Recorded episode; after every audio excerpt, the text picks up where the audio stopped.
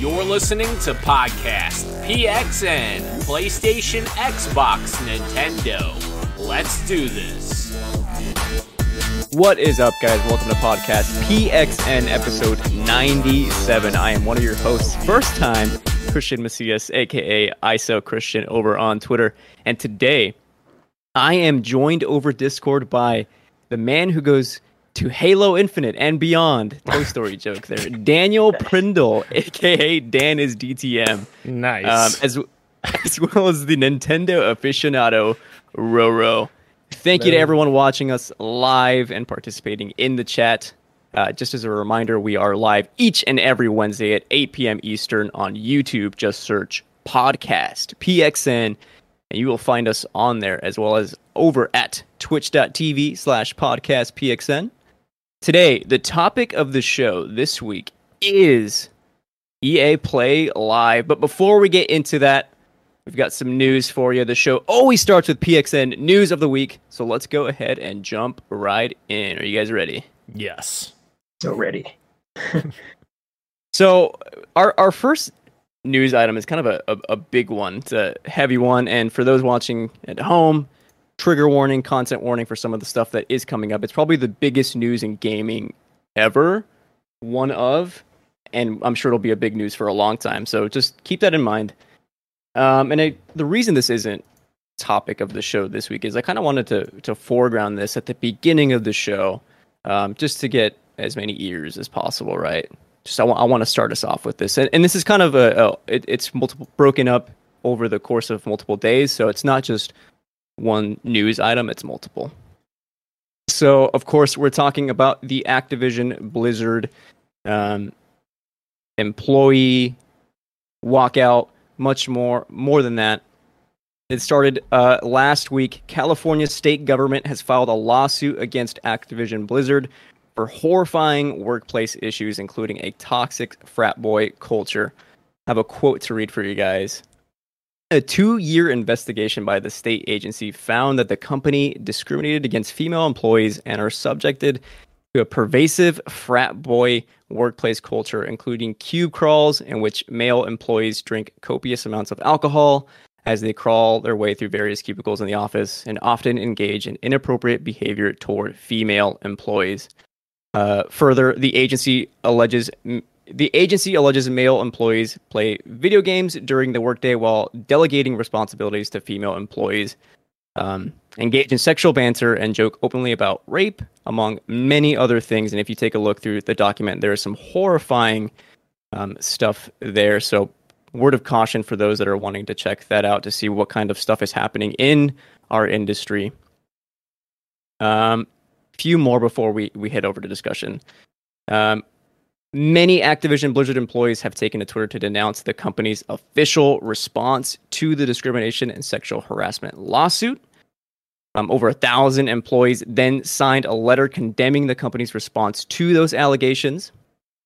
And then Further, uh, the employees staged a walkout that happened today, this morning, to bring more attention to what they call an abhorrent and an abhorrent and insulting response to the lawsuit. Almost done.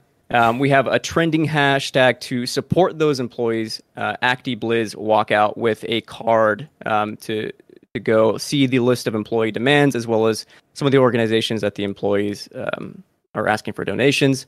Uh, I have that l- linked over on my Twitter. And then in solidarity with uh, Activision Blizzard employees, Ubisoft, nearly 500 current and former Ubisoft workers from 32 studios have signed an open letter in solidarity with Activision Blizzard workers, calling out Ubisoft management for its handling of misconduct, misconduct scandals over the past year. That's a, that's a lot there that I just said. We can unpack it a little bit. Um, just Dan, uh, initial thoughts here. Not good. uh, here's the thing like uh, for a long time like me personally i have not liked activision as a company. And even before they purchased blizzard i think activision was a horrible company.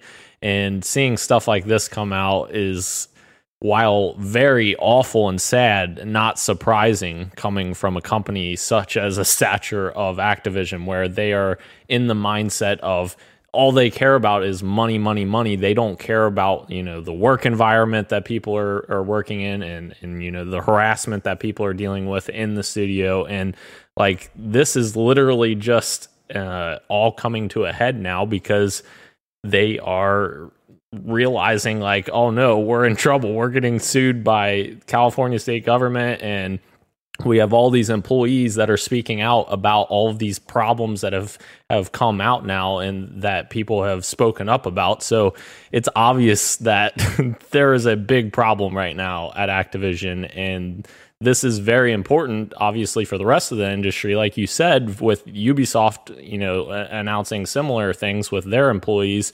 And we know obviously some of the history behind Ubisoft's employees uh, having similar issues as well. And Ro, I think I saw your tweet just a little while ago uh, talking about, you know, the uh, what what do they call it? The Bill Cosby uh, team. Cosby Suite, yeah. Yeah. Bill Cosby Suite, yeah. Yeah. yeah. At, at Blizzard, that there was these messages that are just the most like disgusting messages you could possibly imagine uh, of these male employees that are talking like derogatorily towards you know women and uh, presumably other people that they work other women that they work with which is just not good at all and not something anyone cares to see and i i laugh not you know to make light of it i laugh because of how awful it is like it's just it's insane to me that they have let their company get to this point where it's this toxic and this bad, bad of a work environment. It, it's completely baffling. I, I almost don't believe it, but it, it's insane. And uh, to your point, like even though um, the investigation started, I think uh, I think it was 2018.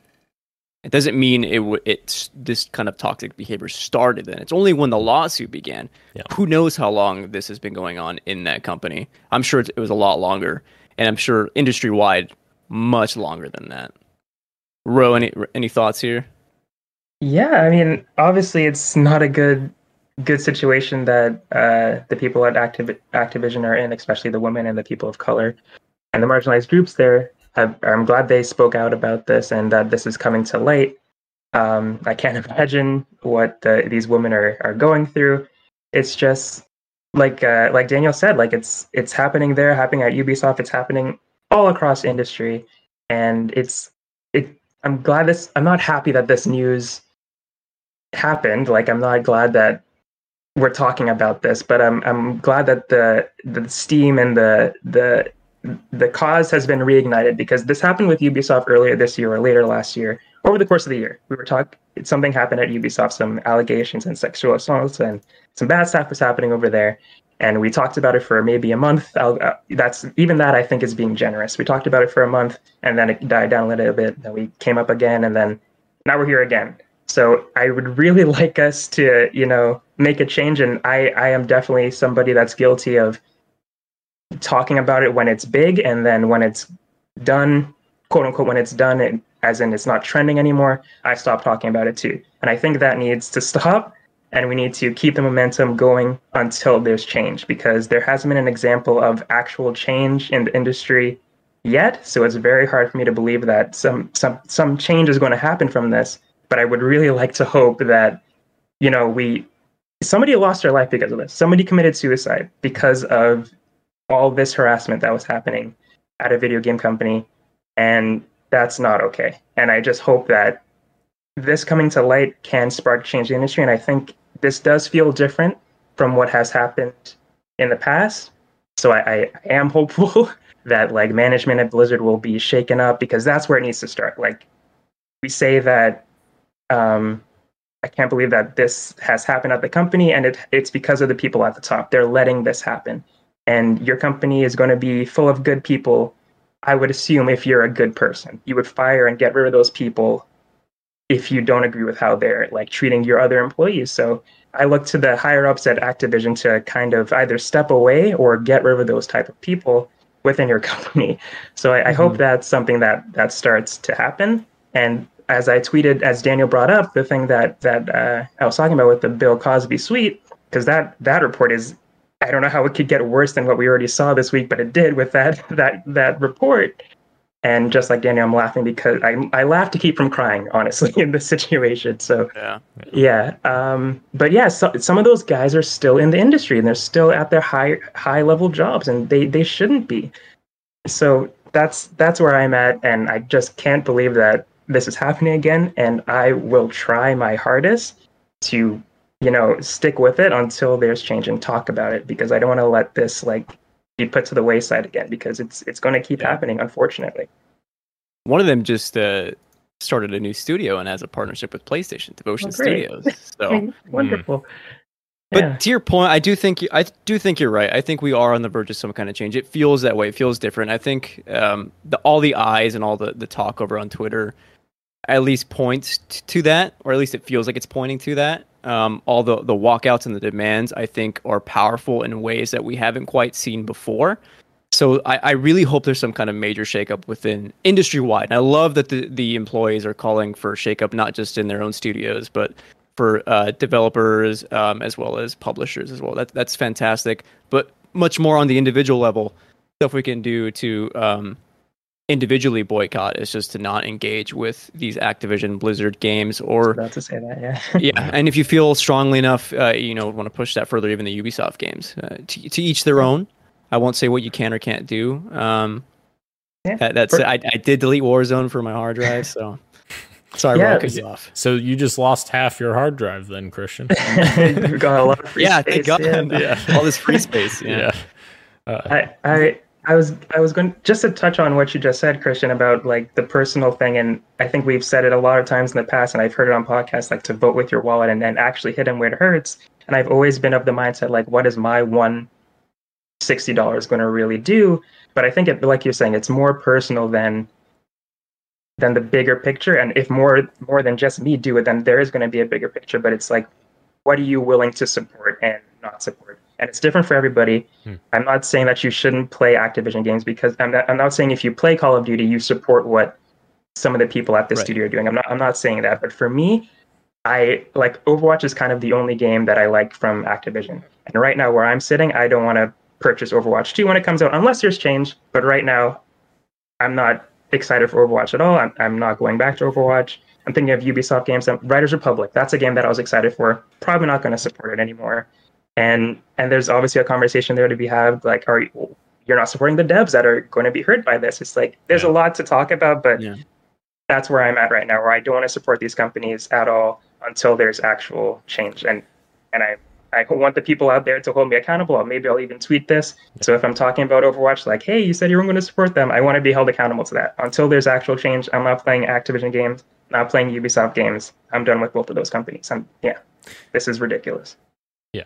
And you Yep. you make a great point there that I was I was about to allude to Roro like uh it, it is a tricky situation because you're like this company is such a terrible company but then there's like really good people that work at some of these companies so you, the thing that I always like toss in my head is like man if I don't support this company is this going to hurt the the good people Yeah. that work there like is it going to uh, negatively affect them I hope not uh, and and I do like you, Roro, hope that these things make changes so that I can support these developers. Uh, because you're right, like right now, it does not feel good to support Activision, Blizzard, or even Ubisoft, and until they you know bring us some changes that will improve that work environment and we see proof that that is actually improving their work environment like i mean it's in the proofs in the pudding from the people that are actually working on these games.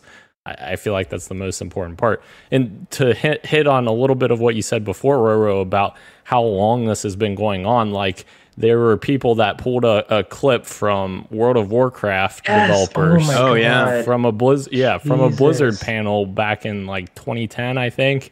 Uh and actually i think the current head of blizzard i believe was on that panel and they were talking about you know a female uh, gamer or fan came up to ask about re- female representation in games and asking essentially for you know a more fair representation of women and, or not even necessarily more fair but just more varied because it was essentially only getting like the the scantily clad women uh demographic or whatever and not giving you like a diverse um, look of what women can be like not every woman is the same not every man's the same like they and they kind of laughed and joked about it on stage on that BlizzCon panel, and it was kind of ugh, that was not a good look for them either. Yeah. Last thing I'll say about this before we move on, and just to press this further, um, I think obviously women deserve better, people of color deserve better, and I think it's especially men in our industry or in any industry have a responsibility to check our own biases, check our own um, predispositions of, of gender, of race, um, and we have a duty to when we see something that isn't correct, when we see someone saying something that shouldn't be saying, to call it out you have that kinds of training happen all the time at work. You you onboard at any company, you'll undergo those kinds of training. So we have a responsibility to look out for one another. Yeah, for sure. Yeah, I, I yeah, absolutely. I won't say anything else, but I totally agree with the calling out thing. I just I I can't believe that all these things were happening and not one person was like, hmm, maybe we shouldn't do this. Just it's insane. It's insane. Yeah. Moving on, guys. Um, next story Pokemon live action series in early development over at Netflix with Joe Henderson of Lucifer to write and executive produce. Uh, some small tidbits of info here. A new Pokemon series in early development over at Netflix. Variety has learned exclusively from its sources. Um, as the project is still in its early days, no details are available about the plot. However, sources say that Joe Henderson is attached to write and executive produce. Um, Sources also say that the project would be a live action series akin to the Detective Pikachu film starring Ryan Reynolds and Justice Smith that was released in 2019. I included this in here just because Pokemon uh, Unite, Pokemon Unite just released. There's a lot of Pokemon hype um, in in the games industry. Does this do anything for you guys at all? Go, yes. go ahead. Sorry. yeah, it, I really like Detective Pikachu, and I'm I'm hoping that we we do get a sequel someday. I, I I'm not holding out hope for that, but yeah, I'm totally down for another live action uh, Pokemon game. I loved. There were some designs that were a little bit freaky in the Pokemon Detective Pikachu uh, movie, but I'm here for another version of that. I I, I know there's a lot of uh, uh hesitation when Netflix does a live adaptation of an anime, so I get get why people may be a little bit you know hesitant to be all gung ho about this, but yeah, I'm I'm totally totally down for this. I feel like this this was in my opinion, I feel like this is a better fit than like Detective Pikachu being a movie because like I feel like there's so many stories that they could tell within that universe and I feel like, you know, obviously Pokemon is based in the real world or whatever, so like you don't have expensive CGI of like your background and all this crazy stuff. You can still film like on location. You just have to do the yeah. CGI of the characters. Um, and you know, I, I, I don't know. I'm I'm very interested to see what this turns into because I was kind of one of the ones that was like, I liked Detective Pikachu. Like I thought it was interesting, but I didn't love it. I, I, didn't think that it was like the best it could be. Uh, I, I, obviously I like Ryan Reynolds. He, he's an amazing actor and does some crazy stuff. But uh, and for the most part, I thought that the story was interesting. It was just I don't know. I, it felt like too much of a Pokemon spectacle rather than like a, a Pokemon right. movie. I guess one of the things I'm curious to see um, with this series is whether or not it'll have a positive impact on game sales. Yeah. Depending on on when this is released, if it'll get people like more into the Pokemon um, ecosystem and they'll start playing. You know, I know Arceus. Arceus is that correct? Um, launches some later later next year. Yeah, see if uh, there'll be any kind of crossover there. So we'll have to wait and see. Yes. Some Xbox news. Forza Horizon 5 uh, features 11 biomes. This comes from uh, an interview with Mike Brown, creative director of Forza Horizon at Playground Games for Xbox Wire. Quote, We knew from the beginning that we wanted this to be the biggest Forza Horizon yet. However, if we wanted to be the biggest, then we felt we also needed to offer the most diversity and contrast as well. Mexico is almost like the whole world in one country snowy peaks, tropical jungles, epic canyons, beautiful beaches, ancient architecture, and modern cities. When you add on Mexico's incredible culture, the music, the art, the history, the people, there is no more exciting location for the hori- for the Horizon Festival. Dan, my Xbox man, what does this do for you? I'm very excited for this game. I, as anyone who listens to this podcast knows, I love the Forza Horizon games. Uh, I'm not a huge racing sim guy. I like the open world stuff, arcadey feel to it, and I love I love the stuff that they're doing in terms of like the uh, the history side of it. So like you get to visit like historical locations and like go on like these quests to find like I don't know, a tomb or whatever, or like I don't know. I just feel like they're questifying the open world a little bit more, which I love, and uh, kind of making the world another character essentially. With Mexico's obviously, as they said, that Mexico has a, a ton of different like ver, ver, ah, variety in terms of locations.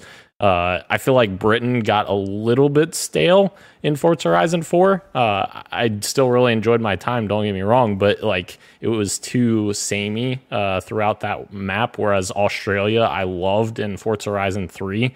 Um, so yes, I'm very excited for Mexico and Forza Horizon 5, and mm, it looks so good.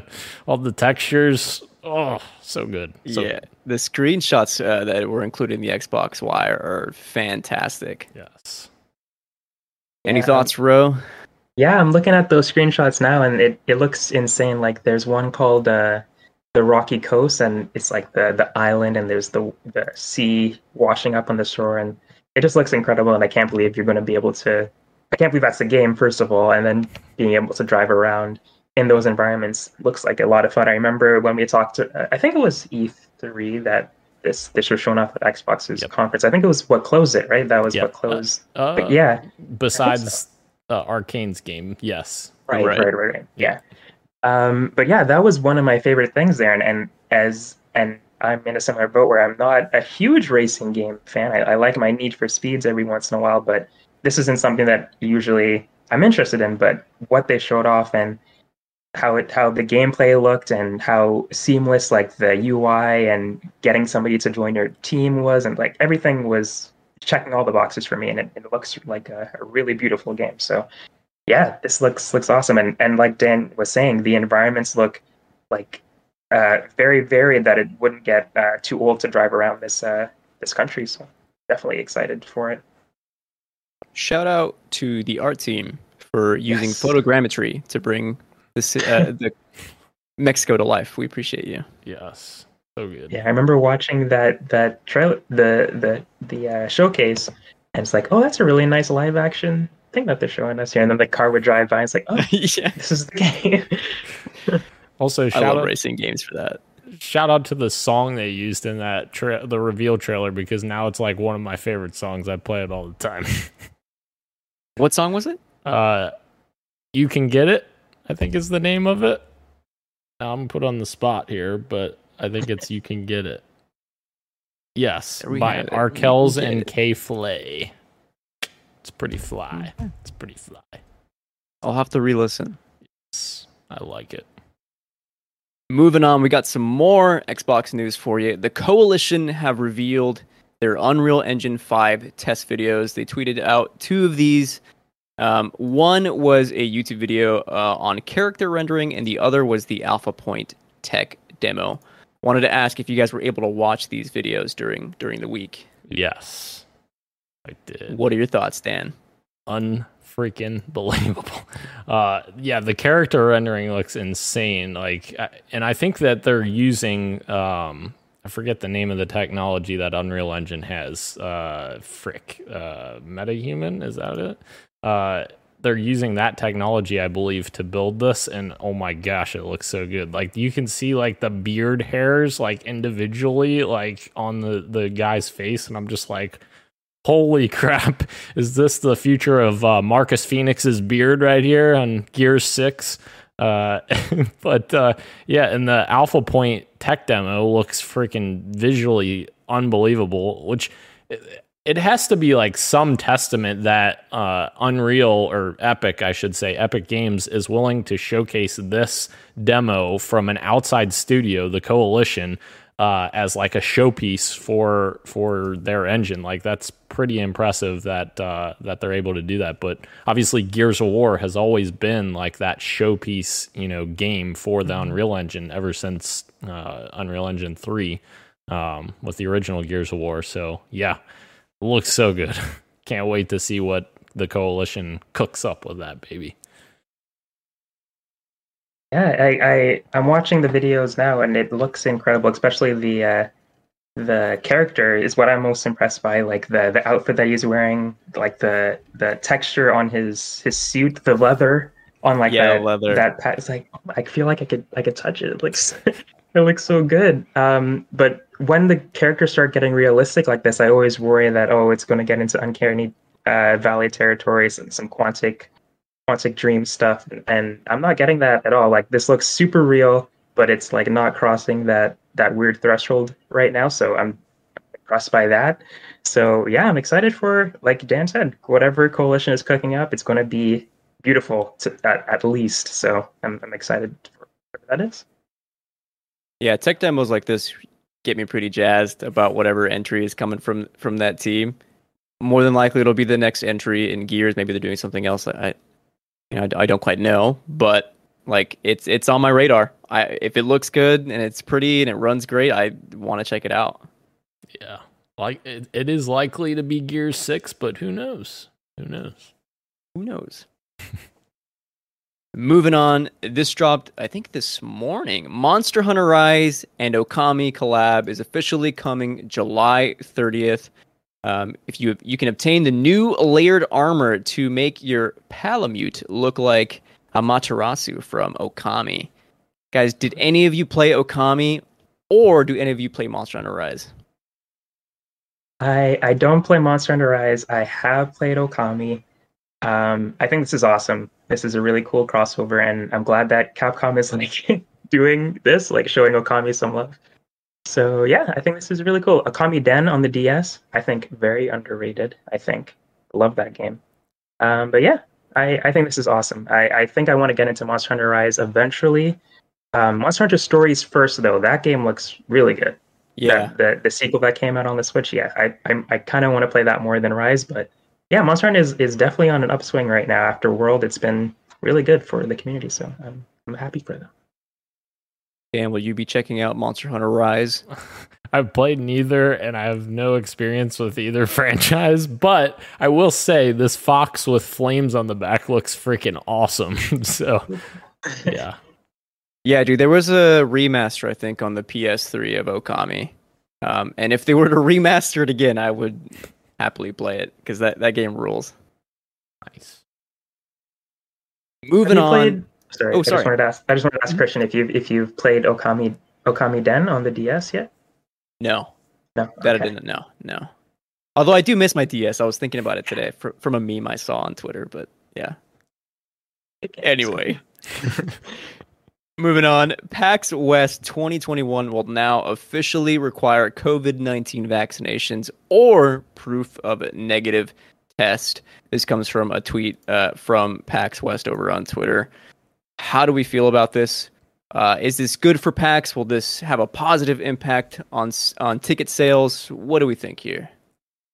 Uh, I think it's definitely uh, the right thing to do, especially in the climate we're in right now with the whole variant coming uh, to a head. I guess uh, that's probably the the biggest thing is just making sure that everyone who goes to this event isn't spreading COVID because that's going to just be a, a mess.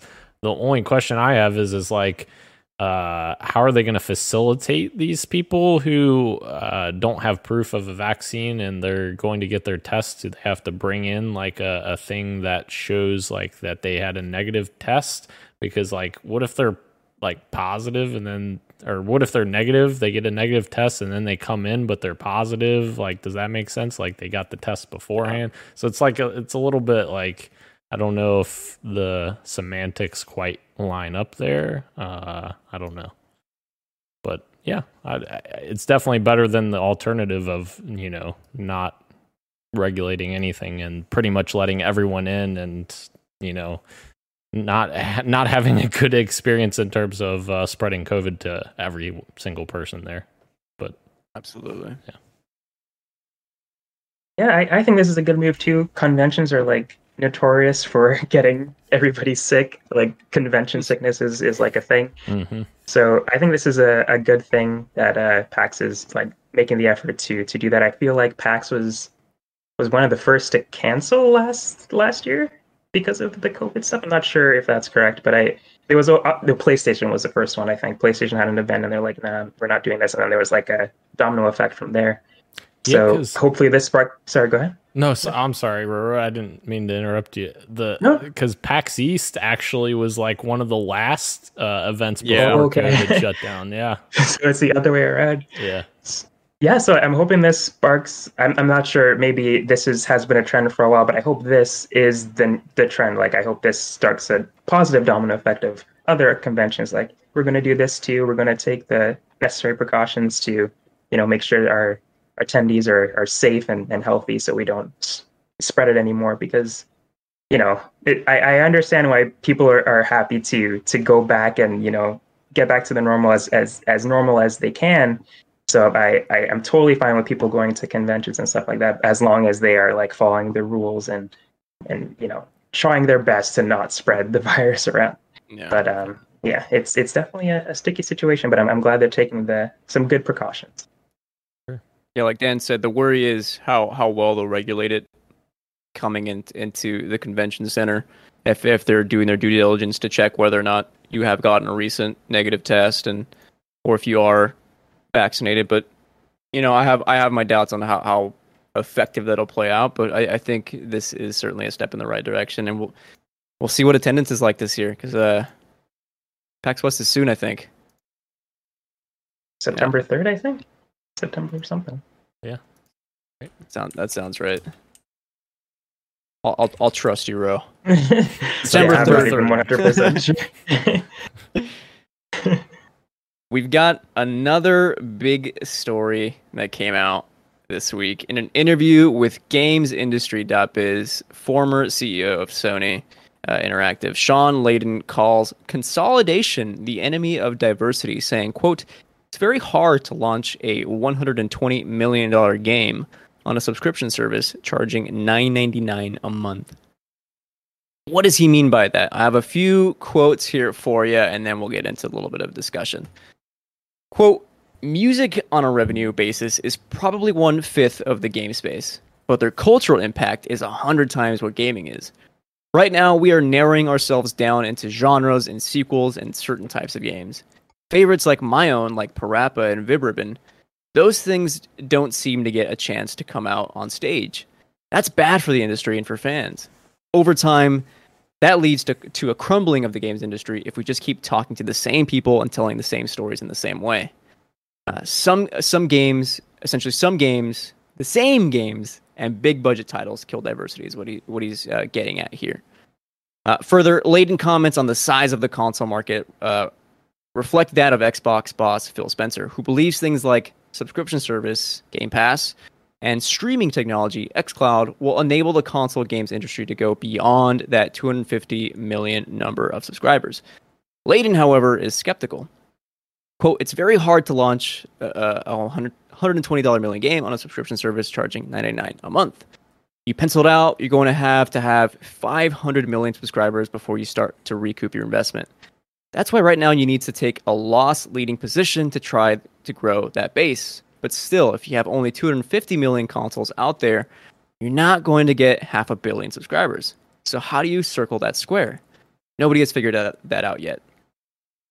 My question to you both, uh, because this is a loaded article, I think, to some degree, is how do you feel about Layden's comments, and is he being too cynical about the game space, specifically subscription services and um, diversity? So I, I think the problem is is like what he's saying is is that subscription services can't manage uh, big budget games, uh, and and it kind of he's saying um, sways people away from making you know the smaller, uh, more interesting games I'll call them or more unique games, and I, I feel like Game Pass is the exact like uh, antithetical to that because we have games like Grounded, we have games like uh, the Ninja Theory game that it just escaped my head. That's a smaller project as well. Oh, uh, Project Bl- Mara. No, Bl- Bleeding Edge. Bleeding Edge, is that right? The multiplayer game. I think that's it, or something. Right. Yeah. I, yeah. Anyways, Bleeding But- Edge. Yeah, so you have smaller stuff like that, grounded bleeding edge. Uh, obviously, Microsoft partners with other small independent developers that brings Game Pass games in as well. And like his comment about 120 million dollar game or whatever doesn't really work for Game Pass. Like all of Microsoft's first party games are big budget games for the most part, the big AAA games. So like Halo Infinite's Halo Infinite's budget has to be over 500 million at this point because the game has been in development for 6 years. Like 343 has about 500 and some employees. Like that's a lot of investment in Halo Infinite and that is going to be on Game Pass at 9.99 a month. Like so I I guess I just don't understand what he's saying here because like Microsoft is proving that that subscription model works because if it didn't, it wouldn't exist. Um, I don't know. I, that's just my kind of first take from it.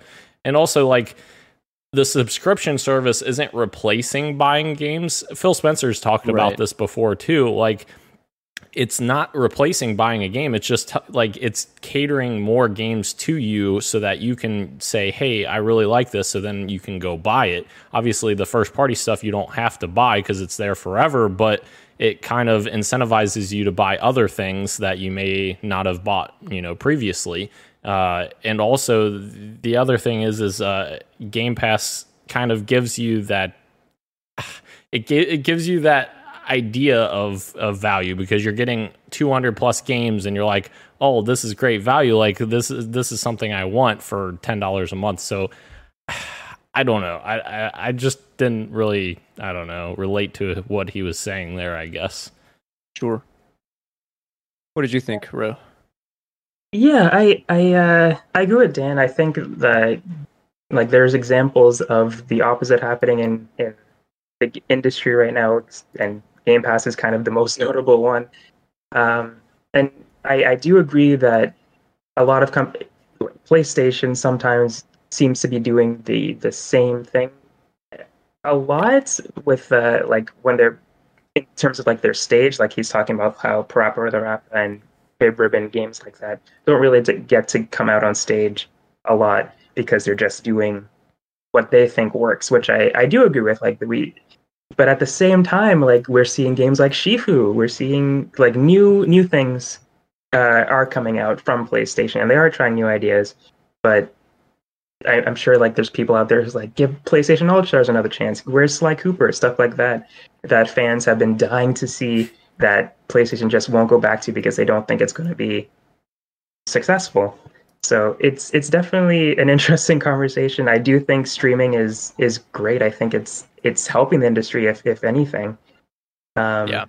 Yeah. So I I yeah I I I, I disagree with him more than I, I agree with him. I guess. Yeah, I think with with Games Pass, Game Pass specifically, I get to try out a lot of games that are smaller titles that otherwise I wouldn't have given the chance. So anecdotally, um, I could reject uh, Shawn Layden's hypothesis like from the get go. Um, I, I- he's obviously a very smart businessman, so I don't want to discredit it, discredit him altogether. But like, ironically, some of the stuff he's saying about you know killing diversity uh, with game titles, like I honestly see that, like Rose said, more on the PlayStation side, right? Giving um, the space more to these big budget AAA titles, right?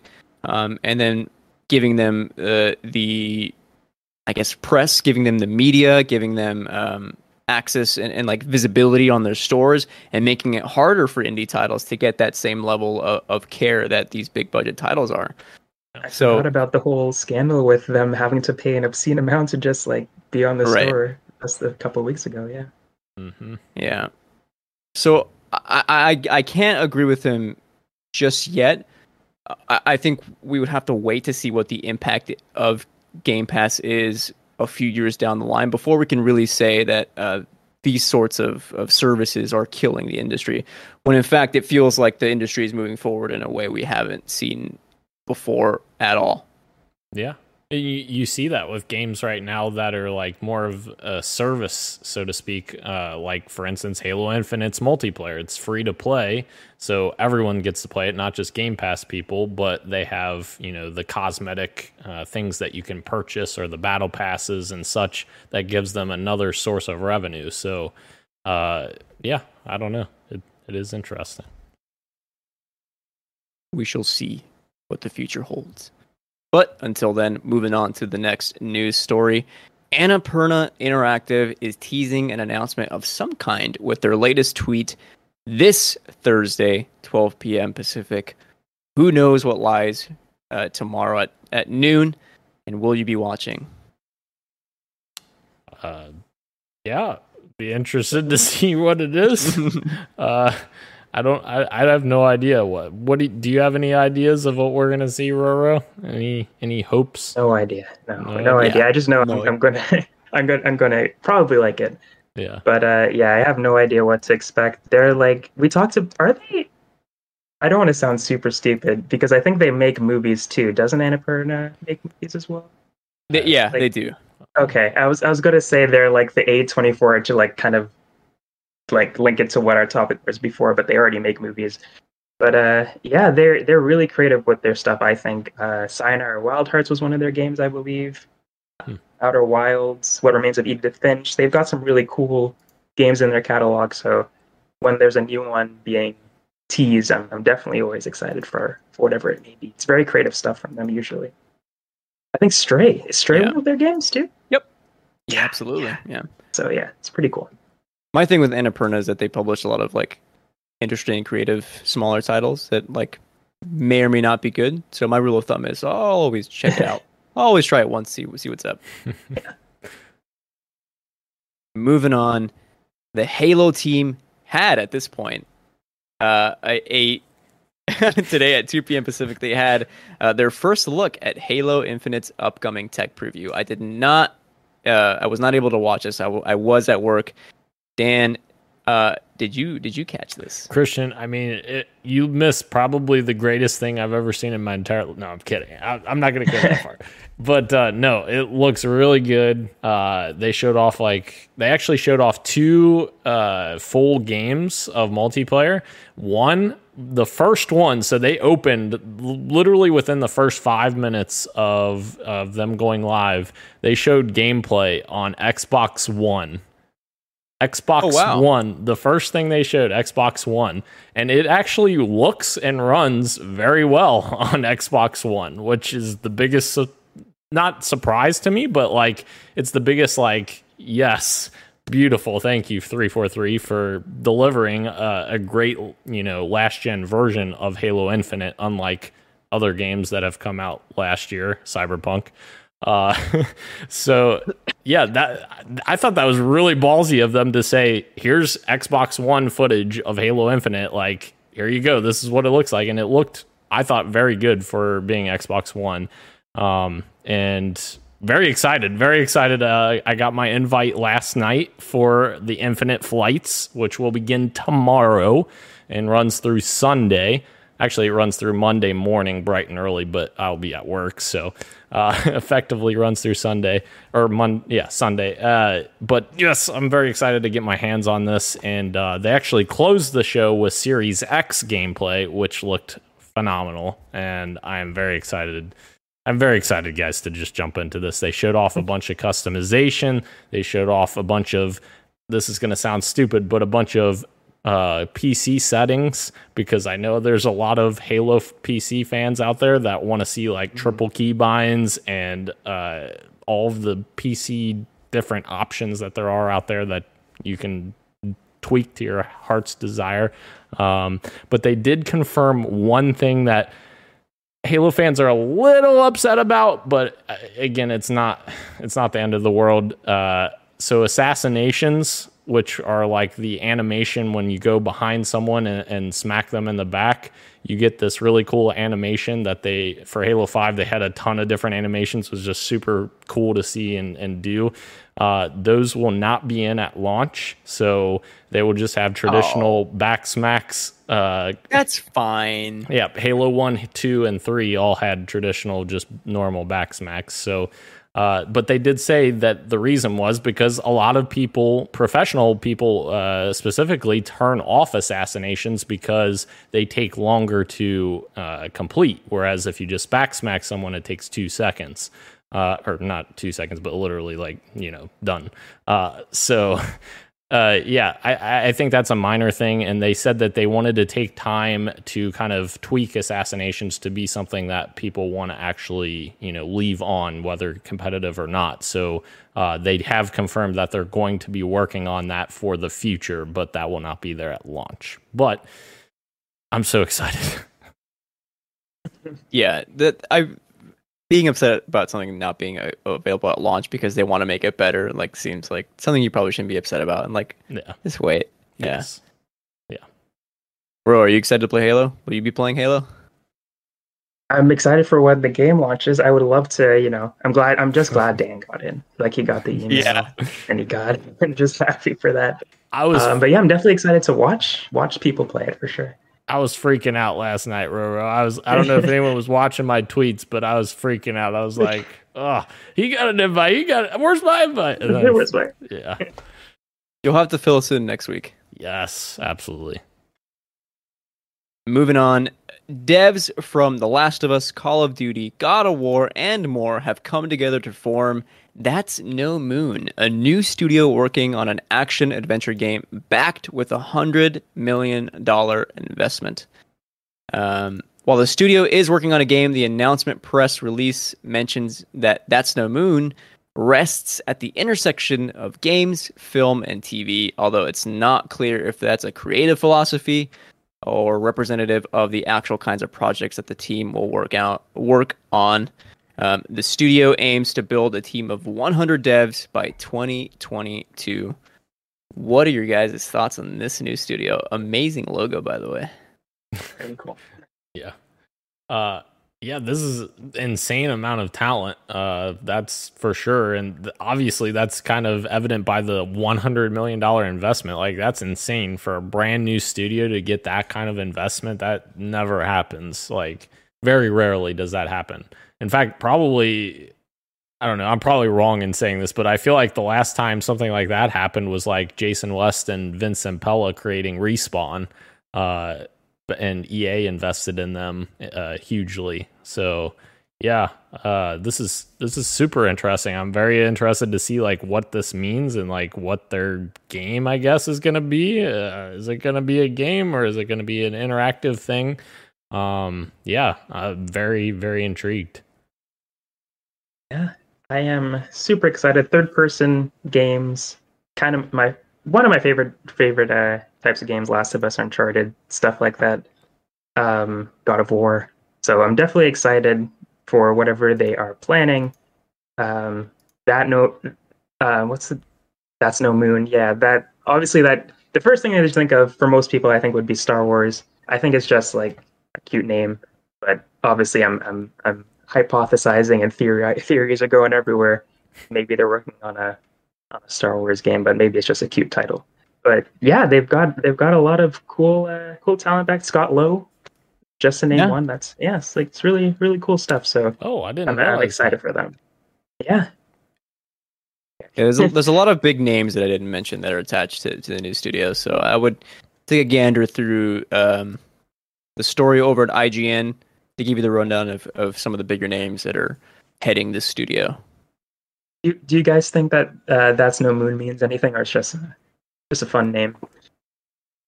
I didn't even think about the Star Wars reference until you said it. Oh. Yeah, I didn't e- until you just said what Roro just said. That I didn't think about. that's Huh. a space Yeah. station. Yeah, maybe not. Probably not. Maybe they're all Star Wars fans. Hey, Yeah, probably. It- it's possible. It's possible that it could be a Star Wars project though, because EA loses the exclusivity in I believe 2022. So maybe. All right, I'm I'm gonna predict it here first, ladies and gentlemen. Star Wars 1313 is alive. It's Wow. coming back, and that's No Moon is working on it. I'm bringing it back. Dang. All Heard here first. All thanks to Ro inspiring me. Scoop. Moving on to our, our, our final two stories, we've got some console sales numbers for you. Um, first up, Microsoft says Xbox Series X and S are its fastest selling consoles ever, with an estimated 6.7 million units sold as of June 30th. Congratulations to you, Microsoft. Uh, Sony also confirms more than 10 million PS5 console consoles have sold globally as of July 18th, 2021 making it the fastest selling console in Sony's history. Guys, gaming is alive and well. It's not going anywhere despite what everyone said a few years ago that, that gaming is a dying breed. Um, what do we make of these numbers? Yeah, consoles consoles are dying, right, Christian? I mean, they're not coming back.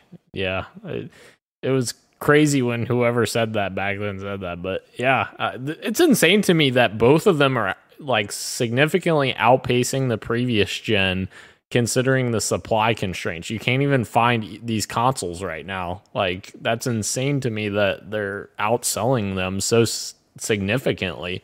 Um obviously and this is interesting seeing, you know, the estimated 6.7 million Xbox Series S, S and X consoles compared to the 10 million PS5s. So about a 3 million uh, unit difference if that estimated number is correct, which it's it's a decent chunk, but I don't I feel like that's a lot better than what the Xbox One PS4 generation was where Sony had like at one point early on they had like 20 million and Xbox had like 6 million or something. Like so I feel like at least Microsoft is kind of making up some ground in that regard. Yeah, they're, Yeah. they're definitely they're both selling. Sorry, go ahead, Ro. No, I was just I was just agreeing that I I remember that statement being said that like consoles are this is where consoles end. You're gonna just be playing on cloud and PCs and all that kind of stuff. And I was genuinely scared why that ha- when somebody said that. I was like, no, I I, I love my consoles. I just I, I want to play on PlayStation. I just want to play the the bots. So this is obviously, n- n- uh, you know, it's happening. We're we still still play on consoles, and we'll see where games go in the future. Xbox seems to be leading to like more, you know, cloud, like one unified ecosystem sort of thing, and PlayStation may follow that that line, but they've kind of said that they want to keep doing consoles. But yeah, I am, you know, happy that these companies are doing so well because it means more games for us. And yeah, I, I just want to know who has all the PlayStation fives because I I don't understand. I just I don't understand how the number is so high. It's just it's crazy. I'll But, ship uh, you mine. Yes, that would be great. Dan, you you kind of alluded to the chip shortage uh, supply earlier, Yeah. um, and I was thinking the exact same thing earlier. But obviously, the demand is there. People are, are buying these consoles in record numbers. I was kind of wondering, like maybe the pandemic had some kind of impact on people who maybe are working from home or out of work, who are, are you know looking for stuff to do while at home, and maybe gaming is a, an outlet for a lot of those people to kind of uh, engage in, in different kinds of, of, of art. So maybe that, Yeah. while uh, is impacting supply, um, who knows if, if that has an impact on demand. And we got for uh, Sony, we got uh, sales numbers on uh, games as well. Like uh, Miles Morales, it was up to like seven million units. Uh, I think Ratchet and Clank's like two million, and it's only on PS5, so that's a really good attach rate. And I think Returnal had like five hundred thousand units, which is very good considering the scope of that game. So yeah, very good. Oh, a roguelike. I Yeah. was not expecting that to sell that well, but like I'm Yeah. so happy. It's my current game of the year. So Yes, nice. our final story, smaller one. Kena Bridges Bridge of Spirits has been officially delayed until September 21st. Very sad because I am very excited for that game. It's a bummer. Looks very. This is the first time. It does. I love the the the rot. I think they're called the little uh, little black creatures. Reminds me of uh, the little fuzzies and spirited. Yep, Yeah. absolutely. yeah. But I, I I can't wait for this game. I'm not going to be able to play it. I, wait, it is on PS4 too, right? Or yeah, it is on PS4 too. So I will be able to play it. But uh, yeah, super excited. Take your time. Take your time. But yeah, definitely a bummer. Take your time. And that's not too far away. I mean, the 21st, September 21st, that's only like, what, Yeah. less than two months away. That's not too bad. Oh, it's What on was- Epic Game Store too. What was the original? The original release date was August 24th, so it's being pushed back about a month, which isn't bad. It could be worse, you know. It could be like your favorite franchise ever that gets delayed in an entire year, and we're still waiting for it. Is that Halo? know anything Yeah. Do you like Halo? I'm just kidding. yeah, That that does it for the news of the week. It's almost time for topic of the show, but before that, I want to know what games we're playing. Dan, what what are you playing? I am playing Microsoft Flight Simulator on Xbox Series X, and my goodness, I am absolutely horrible at that game. Uh, I I used to play the old ones when I was a kid, and I remember being really good at them, but now I'm just awful at it. And I'm like, I played it on my PC, and I was like, oh, I'll wait till it's on Xbox and play it. And then I played it on Series X the other night, and I was like, all right, I'm just really bad at this now. but uh, my gosh, it looks so good, uh, especially on Series X. Surprisingly, it, it runs very well and looks very good. Uh, the only times I've had issues is like when you're first taking off in the airport, it gets a little framey because probably because of how much you know stuff's around you and such. But once you're in the air, it's beautiful. It's you know smooth sailing, no pun intended.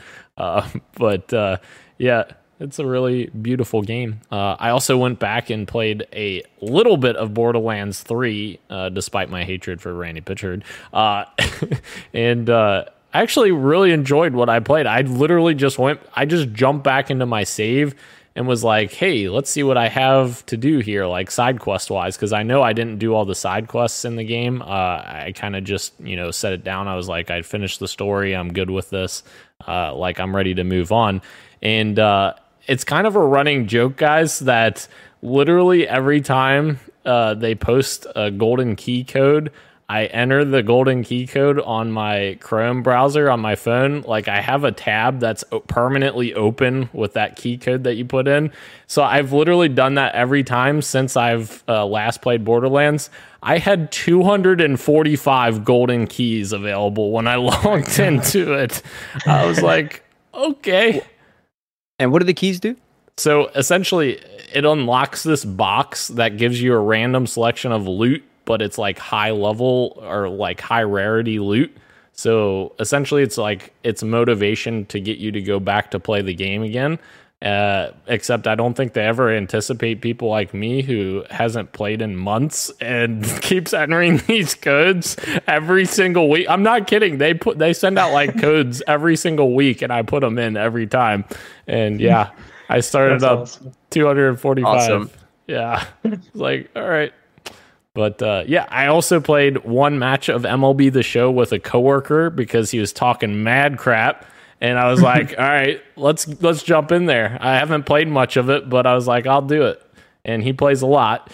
And I literally in the second or third inning, I got an inside the park home run. I was freaking the freak out on stream. Like I was streaming it on my personal Twitch because uh, my coworkers wanted to watch us compete against each other. And uh, yeah, I was going nuts when I hit that. So yeah, I That's had awesome. some fun with that. Did you play on Xbox? Yes. Nice. Yeah. And he was on PlayStation. So some crossplay going on there. Didn't even know you could do that. That's very Yep. cool. Yep. Ro, what are you? What are you playing? I remember last week I was like playing Death's Door, having a great time, loving the combat, all that jazz. And I also mentioned I started Pokemon Unite. That I was I started I just played the two tutorials, and that I mentioned that I was going to play my my first real match after the show. And I did. I played my first real match after the show, and I've literally just been playing Pokemon Unite since the show. Oh my gosh. I've been I haven't gone back to Death's Door. I haven't played anything else. I've just been playing Poke- Pokemon Unite. Um, I, I have it. It's not like loading right now because my Switch isn't connected to the It's internet. got it for some reason. ready. But yeah, I'm I'm lo- I wanted to show you guys my rank, but it's not gonna not gonna show up. But uh, Hmm. I'm I'm loving it. It's like I it's it's a MOBA. and it has like a Pokemon uh, blanket on top of it. So if anything was to get me into a MOBA, it's probably Pokemon. So it's and it's really accessible. It's like it's not too complicated for for me to understand as someone who has tried MOBAs in the past, like League of Legends and and Dota, kind of wanting to get into them, but just being kind of overwhelmed by the rules and honestly the the community can be kind of toxic a lot of the time. And with the Nintendo Switch, there's no communication, whether that's good or bad. That's mm-hmm. that's up to you. But for me in this situation, very much happy about no chats, people bringing me out for doing something stupid in a match. So I'm having a really good time just casually playing it. I say casually, but I'm I've been hardcore into the game since since uh, since it launched. But um, yeah, I'm having a really good time. The the I think a lot of people are upset with some balancing issues. Um, I could understand a particular uh, mechanic like there's a Zapdos that that uh, spawns in the center of the map at a certain point in the game, and whoever kills it, you get like 50 points to dunk on the enemy team, and you could be losing. You could be like just being demolished by the enemy team. But if you kill the Zapdos and you dunk those points, you kind of just win the game. So there's some balancing issues that definitely need to be ironed out for the hardcore uh, audience. So I definitely see those complaints. But as someone who's just casually playing it and hopping into ranked modes and just having a good time, win or lose, I'm having a blast with it right now. And I can't believe we lost Roe to MOBAs. yeah, I don't believe it. I don't believe it. You know what? I can't believe Christian. He's been playing it the entire time off screen. We just haven't seen yeah. it. You know, that's true. Yeah, I, w- I would. I would believe it, dude. Yeah. and I'm, I'm excited for the possibility of like other characters being at, other Pokemon being added. Potentially, my favorite ones being added. Gr- Gardevoir, I think, is. uh I don't even know how to pronounce her name, but the the leafy dress like Pokemon was oh, added yeah. t- today. And yeah, that, that excites me that like Typhlosion maybe could be added. Like some like a- Afros, not Afros, uh, I think it's called Afros. But anyways, like I'm just excited for the the future of uh, the different Pokemon that could be added as well. I'm just happy you're happy. Even if Ampharos, sorry. Ampharos. Ampharos, yeah. That's that's one of my favorites as well. But yeah, enough about Pokemon Unite. I'm sorry. no, no, please. Like I, I enjoy listening to, to to it.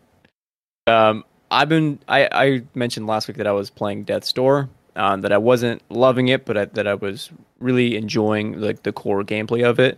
Um, I did beat it last week or on the weekend, um, and then went on to complete the game, get the secret ending.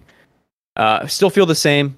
I didn't love the game. I don't I consider it like on the upper echelon, I think, of, of, of what's come out this year. But that said, it was really great at everything it's trying to do. The art design was fantastic. Combat, I think, I think was really fun, and the exploration, like, is what really kept me going throughout the game. It was, it was fantastic. Um, but the narrative stuff just didn't quite click for me. Um, for, that reason, just uh, not uh, entirely a ten out of ten for me. Then I tried out, speaking of Annapurna Interactive, I tried out Last Stop on Game Pass because why not? Um, I heard that there was like some absurd absurdity a la uh, Albert Camus, um, which really got me to try out the game. Um, it's very much uh, it, it, it's weird. Uh, it's a lot of busy work. It, it's it's it's it's a move interactive movie. Um, and it's a lot of busy work of moving the sticks to, to eat cereal or you know drink coffee. Camera angles are, are, are cool but you don't know where you're supposed to be walking half the time. So you end up walking to the wrong part of the map and you're just like awkwardly t-posing kind of there and you have to figure out where to go. Um, and then the story story has like no agency no matter what you do. Like the conversation uh, is all very similar. It's almost like the same kind of decisions but just like different ways to say them um, and they have no impact on the story. So I I bounced out after about two hours, and I don't. I'm not sure if I'll go back, but maybe maybe I will. If people are like, no, the ending is worth it. So we'll see. Um, and then last night I got into FIFA 20 again just because it was on my hard drive. I was cleaning out some stuff, and I was like, why not? I'll play a game. And then Wait. I played for four hours. Wait, Christian, FIFA 20 isn't FIFA 21 on Game Pass? No, I know, but I was cleaning out my PS5 oh, hard drive. Yeah, okay, so. Okay, okay. Right. So I was fair, like, why fair, not? Fair. And so I remade my character and I was like, let's start a new career. And like four hours went by. Um, and then like halfway through a Champions League game, um, I had I was like, you know, what? I need to go to sleep, and I'm not performing well. I'll pick this back up in the morning, and then I did. I played that Champions League game. Um, so yeah, and then I have a surprise game that I wrote in here. Wait, I'm wait. finally. Let's let's Yeah, get, yeah. let's try to guess it. Let's try to guess it, Roro. All right, uh, my Okay. guess. You're you're finally diving into Halo. Close. Um, I, I I thought about it. Oh. no. Oh, you oh, thought about it. All right, Ro. I was gonna. I was okay. Uh, um, you're playing. You're playing Idol Manager, that new Spin game with the singers. No, and I don't, I don't think I will. Dang it! You. I have a PS1 copy of Metal Gear Solid coming in this week that I will be will be streaming. It's the first time I'm playing the game since I was a kid. All I remember is Psycho Mantis, Meryl, and a hallway full of mines. That's all I remember from that game. So it'll be fun to go back. nice. nice. Doing do another retro stream. I like it. I dig it. It's good stuff. Fun times, always fun. That puts Um, us I over. never- sorry, but that this is No. probably going to spawn an- another conversation, so I may not. Probably won't say it. You sure? Go I for was, it. I was just going to say I haven't played the Metal Gear games. I haven't played any of them. Okay. Okay. except good. I'm for five. I played five. yes. Just five? Yeah. Metal I've Gear also Solid. just only touched five as well, actually. Yep. I'll forgive you since I've only played Halo One. That puts us to topic of the show, which is EA Play Live back from the dead space. Um, I'm gonna run through, I think, uh, a lot of these announcements, and then we can discuss after. Just because there, there was a lot of stuff that happened in that there there wasn't that much happening. Uh, there's a lot in a little bit of time, is what I'm trying to say. Mhm. If that makes sense. So I'm I'm gonna do my best to go through EA Play Live from host uh, from last week, hosted by Up Up Down Downs Austin Creed. Uh, the show started with the Sims 4 Cottage DLC, now available worldwide, um, and then we moved on over to Grid Legends, announced uh, and developed by Codemasters, coming 2022. Maybe a story campaign attached. We weren't quite sure with uh, Ncuti Gatwa from Sex Education being one of the characters um, in the trailer, which is very cool. We then got some details on Apex Legends' newest season, Emergence, which is launching August 3rd. It introduces the new legend Seer. Uh, there's a, a map update to World's Edge. We get a new weapon, the Rampage LMG, as well as ranked arenas. Uh, moving on, we then got news on Knockout City Season 2 uh, called Fight at the Movies. This comes out July 27th, which is already out, right? Yeah. Uh, it includes a new map, new gear, a new ball, the soda ball, and a new playlist. The big stuff is coming. Battlefield Portal uh, was officially announced for Battlefield 2042, a community driven component developed by Ripple Effect Studios, allowing for a wide range of custom gameplay settings. You can get maps, vehicles, weapons from across Battlefield 1942, Bad Company 2, Battlefield 3, and of course 2042. With the news that Hazard Mode will be announced uh, at a reveal coming later this year. And then the creme de la creme, guys. I could not believe it. Dead Space remake is confirmed via the teaser developed by EA Motive, coming to PC, PS5, and Xbox Series S slash X. Uh, the game is a remake um, in the Frostbite engine. The goal is to honor the original while modernizing the title to utilize next gen tech and features cut content from the original title. There's a lot there. Where to begin? Dan. Yes. Uh my let, let me just start with Battlefield for me personally like Battlefield Portal my goodness that looks incredible. Like what? You can literally combine like two different eras of of Battlefield in one game mode. Like they they made the example of like four specialists uh, of Battlefield 2042 going up against a, a bunch of uh, Battlefield 1942 uh, what is it? Who's the bad guy in 1942? Russia?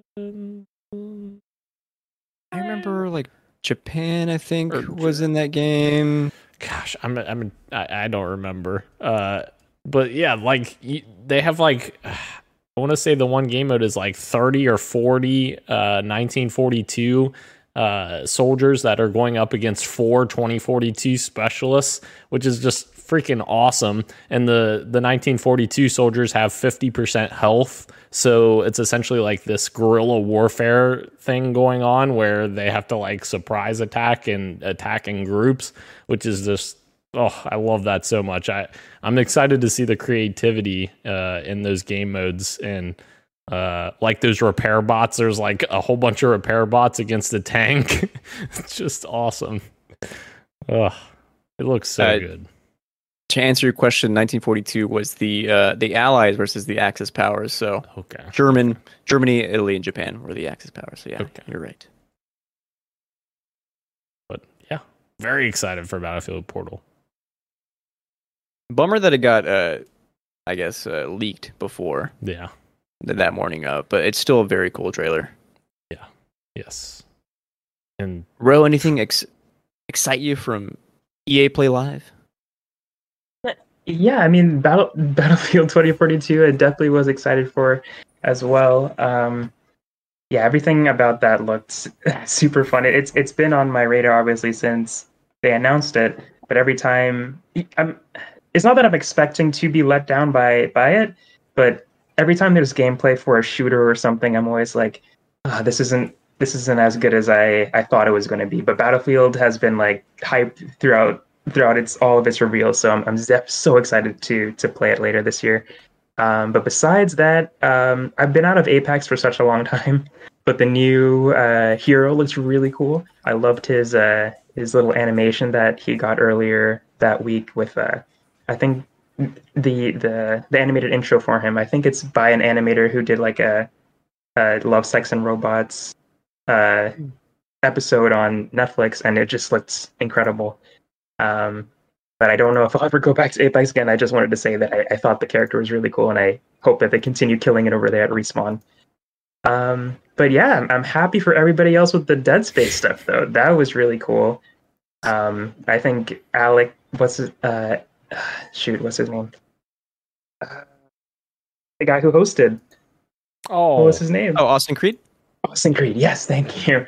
I think he killed it, and that was he did such a great job with that, and especially at the at the end there with just like selling it with like I think there's something behind that door, and, and so often like you you but yeah you can go first. But I was gonna say, uh, and so often you you get these hosts and they're like they go a little too far or they don't go enough, and it's like super cheesy or super awkward. But I think he like nailed it perfectly, and uh, yeah, he did a did a great job. But Dead Space, not a franchise that I've ever played but like Resident Evil with the recent remakes with RE2 and RE3, this has a potential to, to either bring me in or at least get me a little bit interested, but definitely spark people like me who haven't played, but people like Daniel who are hardcore fans and just you know it's it's awesome all around. So I'm happy for, for the Dead Space fans out there. Mhm. Bro, you're not into scary games, if I remember correctly. Is that right? No, usually I, I am not. I'm trying to get over that because I feel like there's a lot of awesome scary games out there that I just haven't touched. Dude, But uh, yeah, usually I'm I'm I'm not a scary game fan. I I would say probably don't play Dead Space, even though like it's such Okay. an amazing game because that game gave me night terrors scary. when I first played the game uh, on on PS3, and I can't Okay. wait to get him again. it's such a good game. It's such a good game. Oh, The level design of that game is like fantastic. The. Ishimura is like one of my favorite gameplay settings to explore. It's so good. and the- just like the story is so like interesting because you start as an engineer and like you're just trying to figure out how to survive this like crazy event that's happening and you use like this engineer tool and that's your main weapon like it's so cool it's such a cool idea and like uh playing that for the first time was so good uh, I would recommend you play it, Roro. And my only advice to you is cut off their limbs. Oh my ah, nice. goodness. Yeah. Uh, I, as a sorry, go ahead. Turn the Sorry. lights on. Right. Maybe don't play with Play during- headphones. and I think it'd be play fine. during the day. Yeah. Yeah. Uh, I was gonna say as as an outsider looking in for like horror games in general, but Dead Space in particular, I've always like been a fan from afar because I haven't played the game. I haven't really watched anybody play the game either. but I, I always love like the art for it. I love Isaac's like suit of armor, and I love that mm-hmm. he's an engineer, like I said. But like the the aesthetic and just like everything about the game is definitely really really cool. I've loved for for years since it's came out, but I've just never actually played the game because I'm too scared to play it. But everything about Dead Space is just screams cool from an outsider looking in. And if you play the original trilogy, Roro, you can literally you will be you know eased out of it because as the series went on, it got less scary. That's to what the, I've heard. Yeah. yeah. to the point where Dead Space Three was just an action game essentially. But yeah, Perfect. There's a video essay by Jacob Geller. Um, he starts. It's about Dead Space 2, but he starts his essay by talking about uh, like the immersion that Dead Space 1 creates through its like shtick, I guess, of having everything be in game, and that's to what Ro was saying about like the suit. Um, like everything that you interact with is literally in the game. It's Isaac doing it through like physical stuff that's on his body. Um, and, and it, it kind of like set a precedent for a lot of stuff like God of War with a single shot, as well as um, you know stuff like The Last of Us having to craft um, while opening your backpack. It's it's the the menu's there, but it's it's happening in game. Um, so, I mean, if if you're into kind of like uh, development behind it, I would I would say check out that video by Jacob Geller. It's it's very good. Yeah, good video USA. Definitely go check it out. I also I want to point out like it's crazy to me that Knockout City is doing so well because like I don't know if I've told this story before and I don't know if I'm supposed to tell it, but I'm going to tell it anyways.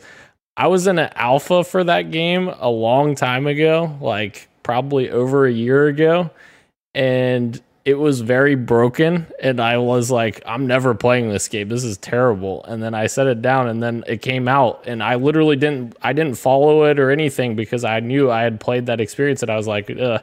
and then it came out and everyone was like super hyped on it. I was like, "Wait, what?" Like I got to go check this out, I guess cuz uh, what I played was very different, but obviously that it was an early test and I shouldn't have used that as a frame of reference, but I did. So I never had issues with the game when it came out. yeah.